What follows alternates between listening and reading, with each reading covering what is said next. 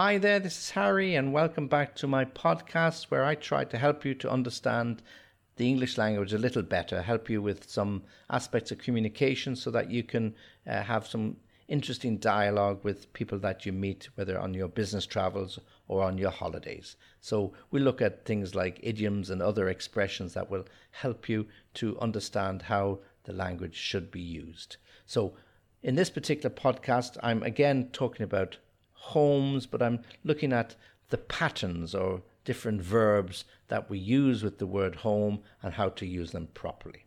So we can have a number. We can go home, come home, get home, return home. So four particular verbs go, home, come, home, get home, and return home.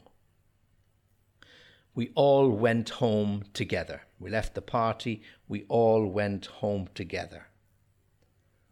I wish he'd come home. I want to start the dinner. I wish he'd come home. I want to start the dinner. When will he return home? Question. When will he return home? What time did you get home last night? What time did you get home last night. Okay, so different examples of those verbs. We all went home together. I wish he'd come home, meaning I wish he would come home. When will he return home? And what time did you get home last night? Another question. Notice when we're using those sentences and we're using home, we don't include the preposition to. It's not we all went to home. It's not I wish he'd come to home. It's not when will he return to home. And it's not what time did you get to home. We don't use the preposition. It's bare. We all went home. I wish he would come home. When will he return home? What time did you get home? Without the preposition to. So be really, really careful with that we can say to return back home, to go back home, to get back home, and to come back home. Again, without the preposition to. So, return back home after a long holiday. I returned back home after many months away. I would like to go back home next week if the doctor will release me from the hospital. I would like to go back home next week. When will I get back home? Hmm, who knows? Hopefully, it will be in a few weeks. It depends when this project is over and my boss will let me go. When will I get back home? Question.